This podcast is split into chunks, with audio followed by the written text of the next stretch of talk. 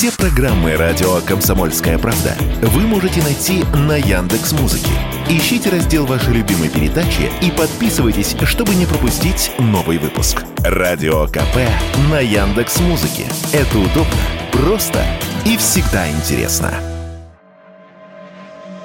Не все знают, по закону контрафактная одежда и другие изделия легкой промышленности подлежат уничтожению. Сейчас государство намерено эту норму пересмотреть и вместо уничтожения некоторые категории контрафакта в соответствии с перечнем передавать в Минобороны и МЧС. По данным известий, в апреле законопроект может рассмотреть Госдума, а правительство его уже поддержало, пишет РБК. Речь идет об одежде, обуви, пряже, вате, различных тканях, постельном белье, одеялах, матрасах, палатках, брезентовых навесах и прочем. Предполагается, что продукция, направляемая направляемая на нужды спасателей и военных, будет проходить тщательный контроль качества. С житейской точки зрения звучит идея логично. Пусть вещи контрафактные, но они уже изготовлены, так чего же пропадать добру? Но есть нюансы, сказал Радио КП председатель общественной потребительской инициативы, зампредседателя общественного совета при Роспотребнадзоре Олег Павлов.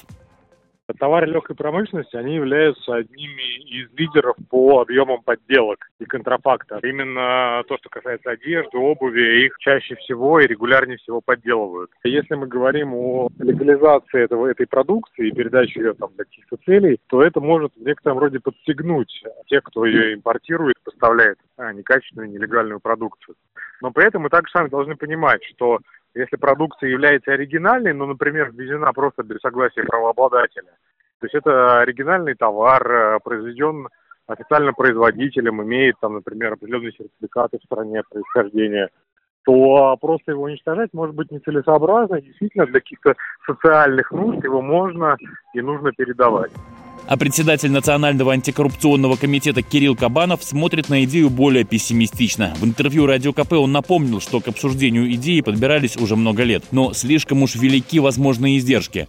Это все нужно списывать, да, потому что э, часть, часть может казаться на рынке, опять казаться на рынке. И это проблема, которая не решается, поверьте мне, с начала 90-х, когда было еще в таможне, были определены контрафакт, были контрабанда, э, товар конфисковывался. Это отдельная тема, на которой зарабатывают структуры, которые руководят распределением э, государственного имущества, федерального имущества, это структуры, которые, которые занимаются распределением конфисканта. Это очень сложная тема, и сделать ее прозрачной, а чтобы эта идея работала, необходимо, но, я думаю, не получится я думаю, что она останется такой же, ну, высокорискованной э, коррупционной темой.